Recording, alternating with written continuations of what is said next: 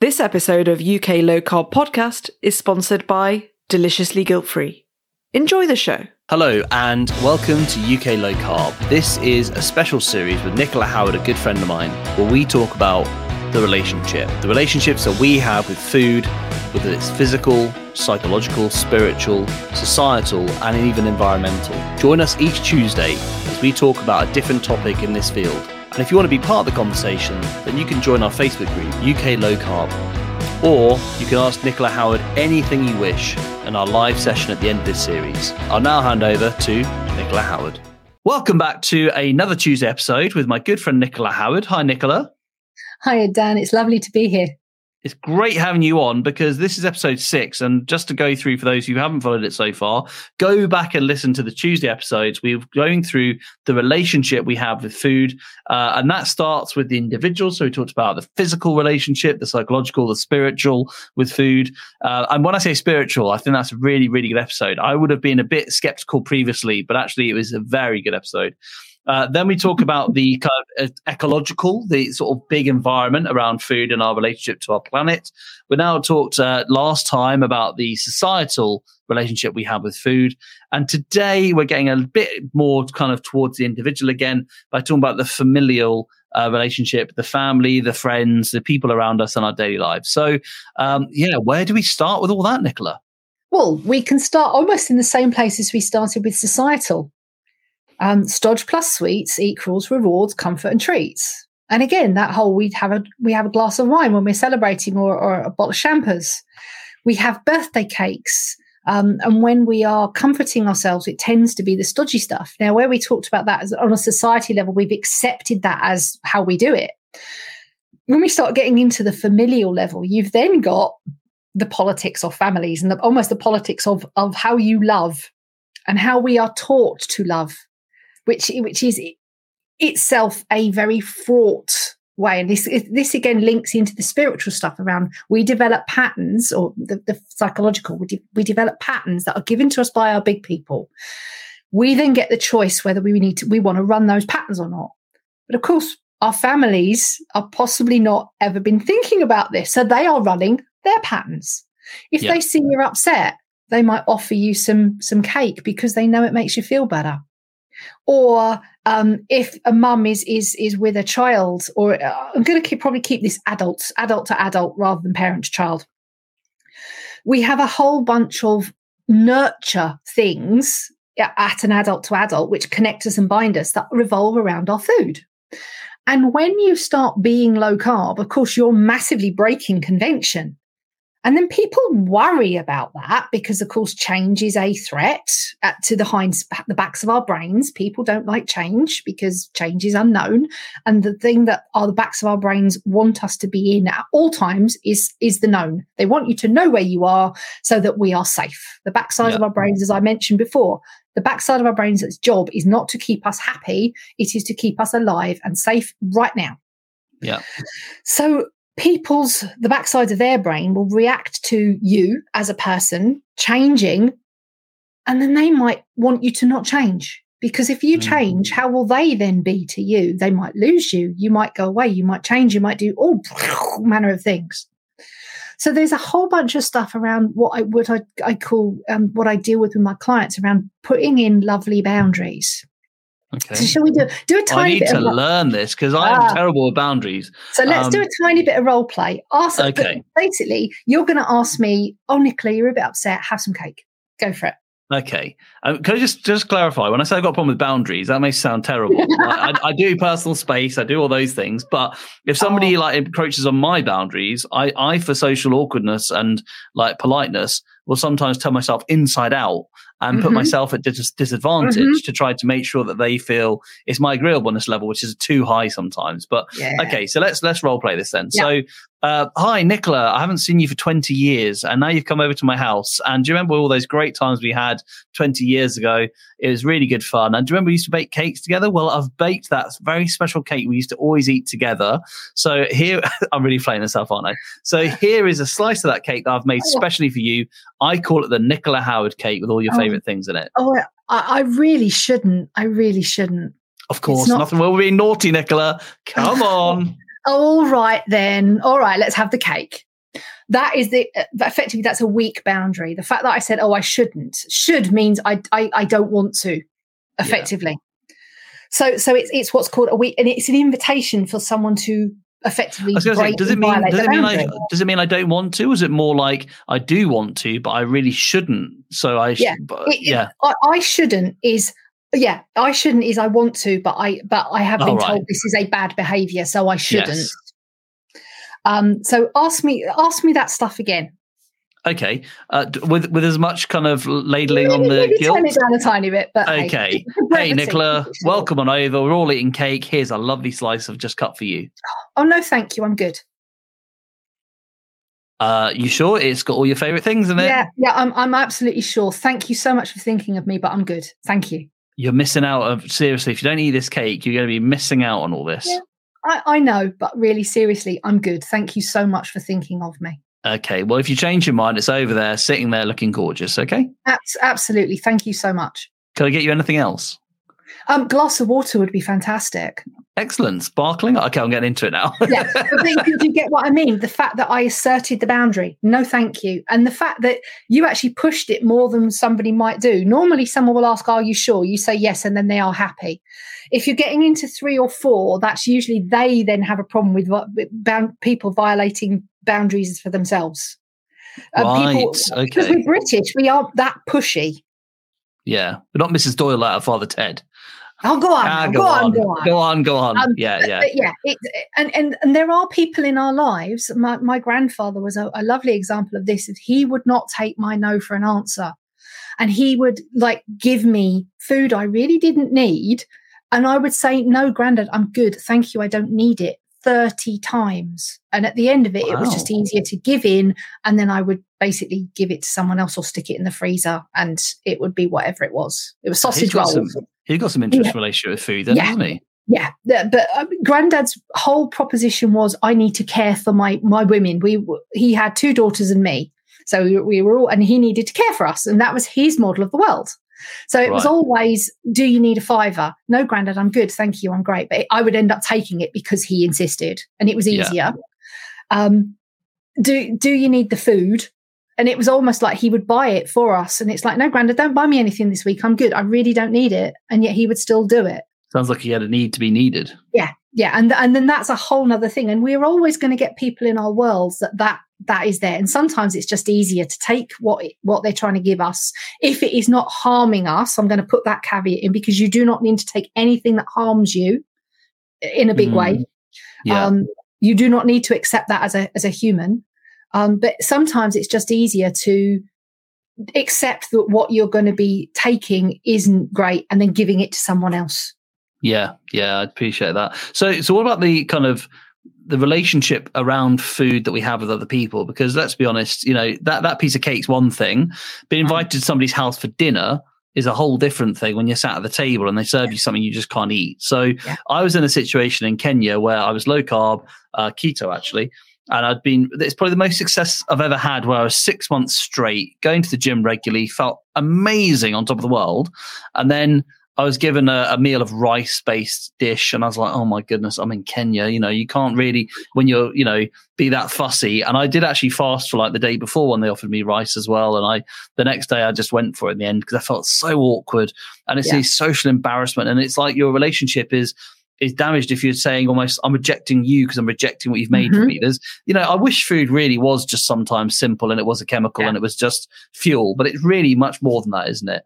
Oh, so yeah. what do we do in those, those situations? Well, I uh, Kenya is an exception. So mostly the way I would handle that is as a host, I would be mortified if someone didn't tell me that they had a need.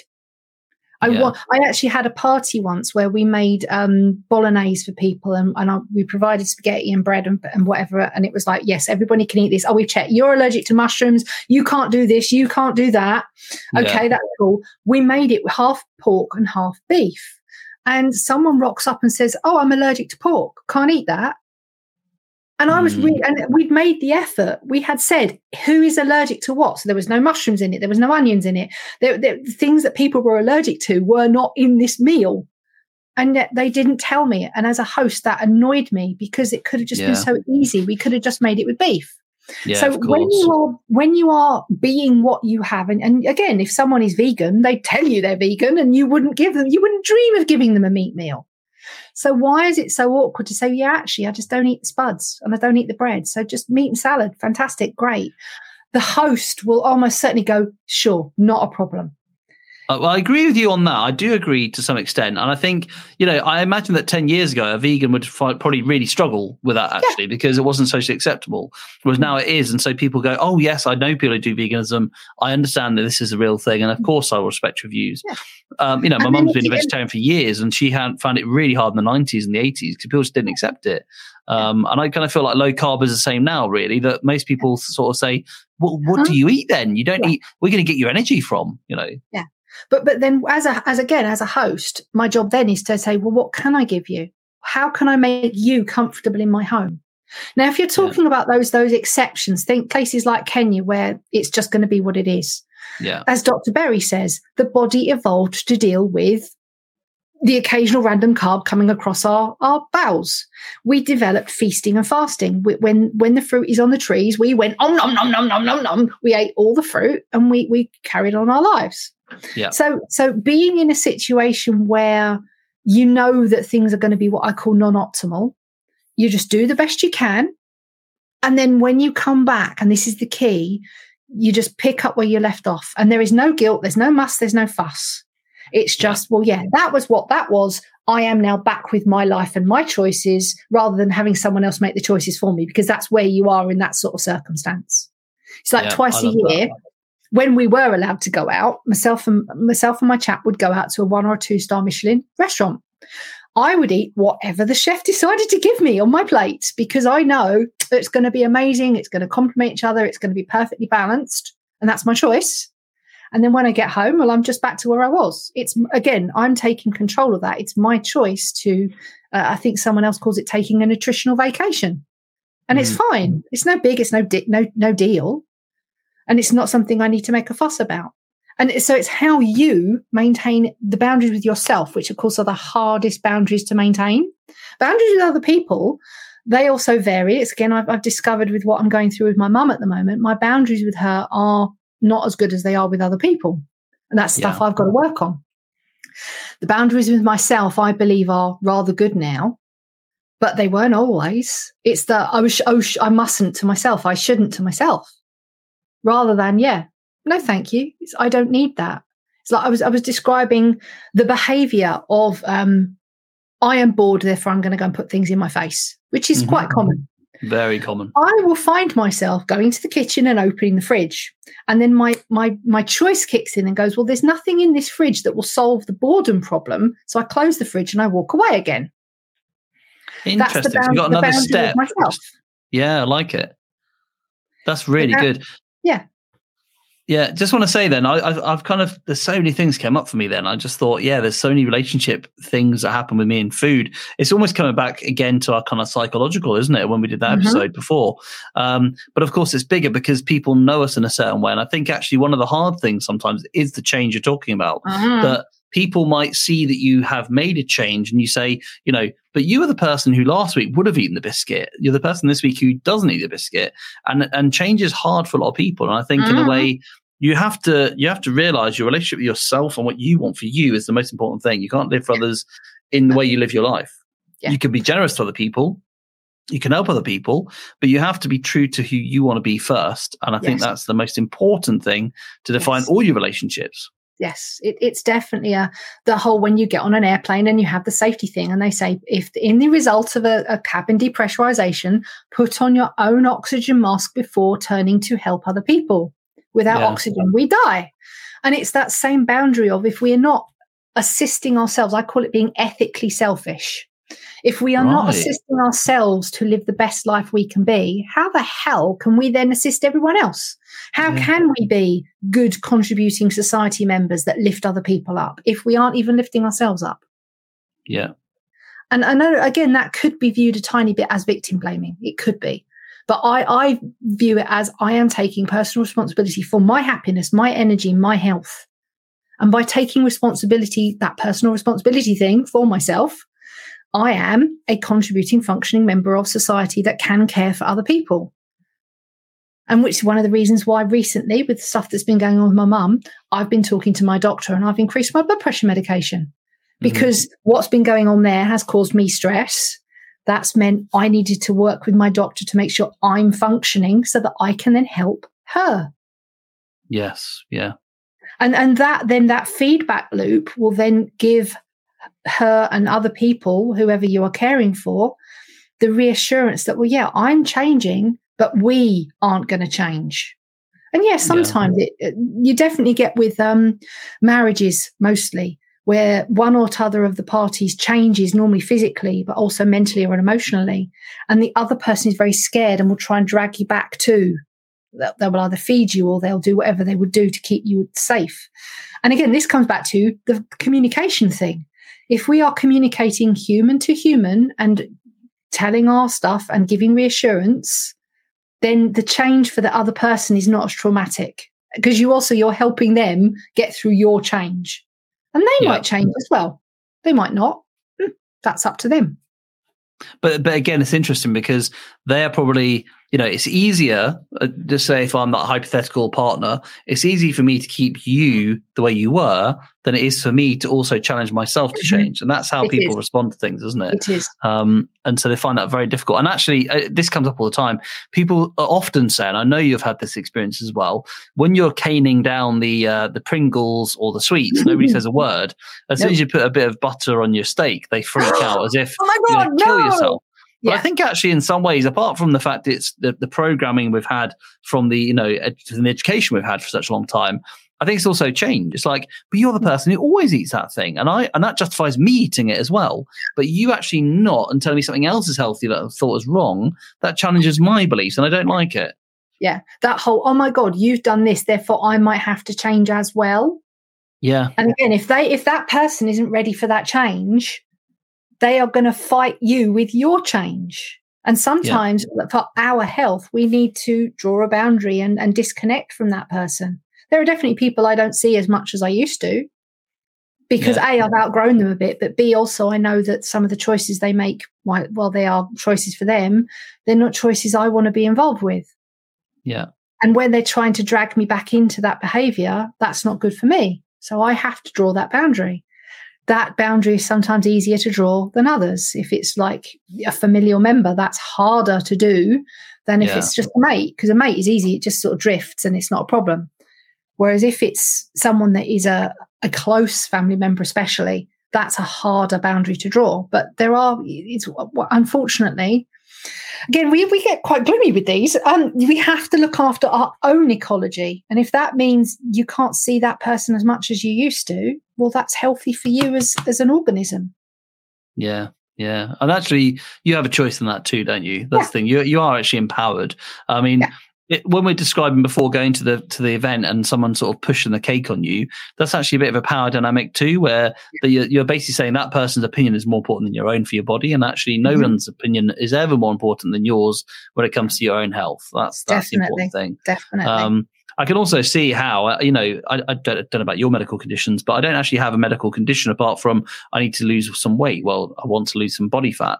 And so I think, you know, in a way that's harder because people can give you advice then. Oh, when I, when Mm. I was on a diet, I did X, Y, Z. All you need to do is, and of course, Yeah. everyone's got advice. I suppose when you've got a medical condition in a way, you can almost say, no, actually, I'm not, I'm going to put my boundaries up because it's a medical thing. I don't have the flexibility to just to have a, uh, you know, like a bit of Yeah. a carb binge because the type 2 diabetes or whatever won't let me do that. And I think, Mhm. you know, that, Yeah. that is where I suppose you have to be very firm on your boundaries to, to, to make sure you, you look after yourself. Yeah. I've, I've definitely advised clients to effectively borrow the authority of their doctor and say, My doctor says I can't.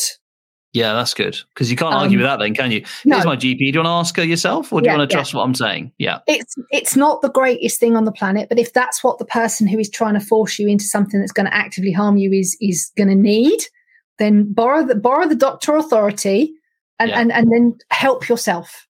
But yeah, when when you are just fat, which hey, um, it's very everybody knows, as you say, everybody knows what we should be doing, which has only been advice for the last 50, 60 years. But unfortunately, that's and, lifespan almost. Yeah, so that's why yeah. that's why everyone knows it, and yeah. it's it's become fact to them. Yes, you know, and it's not fact at all. It is it, contrary to the way the body works. If you go backwards, and that you asked your probably great grandmothers now, how would how did people get slender in in between the two wars? Everybody knew that you just cut back on the spuds, cut back on the bread, cut back on dessert, and everything would work itself out. Yep. Yep. And it's actually in Dr. Spock's um, the baby nutrition book that was like until it went into like 12 or 13 editions until very, very recently. And the advice in that, which I've actually put in my third book, around there is no harm at all in restricting a child's desserts is in that book. And there, it, it, talks about if your child is getting a little bit more rotund than they should, you cut back on the spuds, you cut back on the bread, and, and there is no harm in not eating dessert. It actually yeah. says it in the book and that's that was first written in the fifties. Wow. I, I, love the fact that people think there is a harm in that. No dessert. Ah, he needs trifle, quick. yeah, um, but, but it, it's fascinating. Again, this goes back up to the society level of what we believe is now appropriate, and it's yeah. and that has that that in terms of humanity as a, a, an organism, sixty years is nothing. It's just the blink of an eye. An opinion, mm. as much as fashion, changes. And the fact that this particular mythos has been so persistent is actually strange. We don't normally have this much persistent myth, apart from maybe Christmas and Father Christmas and, and various other bits and pieces. But but in terms of this, this is it is persistent myth. But because of the structures we've created to perpetuate the myth, it persists. And also the money behind it helps a yeah. little bit, doesn't it? Really, let's oh, be yeah. honest. Um, oh, yeah. Um, well, thank you so much for that. Is there anything else you wanted to say though about this sort of family dynamic and uh, friendship dynamics that we have? Um, I think, in terms of progress, not perfection, you are not going to suddenly change your the people around you's opinions to you. That might be a bumpy ride, um, but just maintain remembering that no thank you is a complete sentence. You do not have to justify your your choice to anyone. Just if someone offers you something and you don't want it, you are perfectly within your rights to say no, thank you. And that's it. STFU. Nothing else. Wow, that is really yes. You're right. I love the way you just said that. It's a complete sentence. I want to definitely take that on board because I'm somebody who is a no, thank you, because explanation yeah. analysis. I uh, yeah. hope you accept this reason because it's more mm-hmm. polite now than if I just said no. But actually, that is really important. Uh, yeah. No, thank you is polite, it's to the point, and it says what it means. That's it.